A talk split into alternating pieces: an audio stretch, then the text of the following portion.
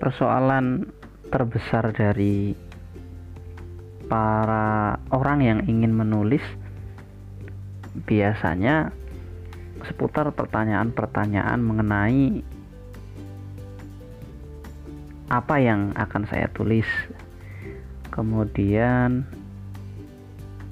ide apa sih yang bisa ditulis?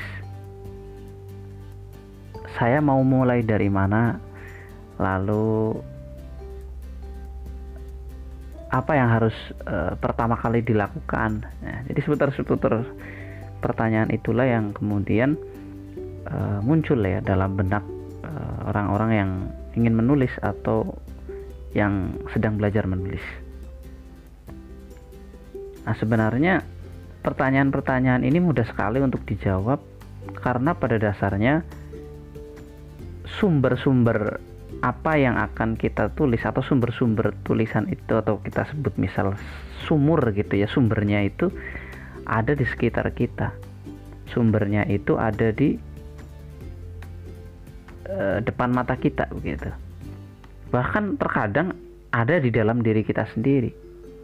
Nah itu yang contoh paling dekat. Misal uh, apa yang sedang kita pikirkan tadi begitu misalnya tadi malam kita berpikir tentang um, apa namanya misalnya teman-teman ini adalah seorang pengamat politik begitu ya.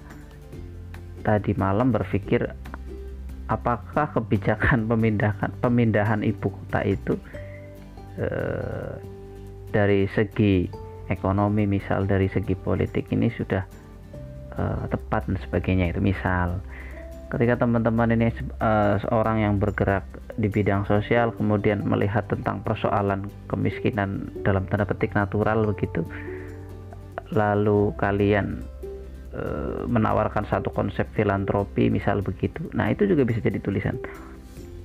Oke misal lagi tidak usah yang bersifat ideologis dalam tanda petik ya yang sederhana saja lah misal uh, kita sedang resah kita sedang gelisah. Kemudian menuliskan kegelisahan-kegelisahan itu keresahan-keresahan itu uh, dalam tulisan-tulisan kita itu juga bisa menjadi satu sumber.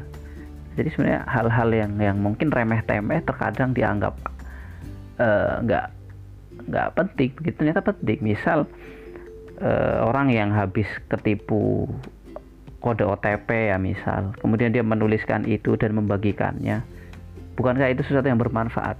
Nah itu contoh itu kan hal-hal yang sederhana sebenarnya. Uh, ya mungkin meski dia menulisnya sambil uh, menangis gitu ya tapi itu yang sumber-sumber dekat yang bisa kita akses ya.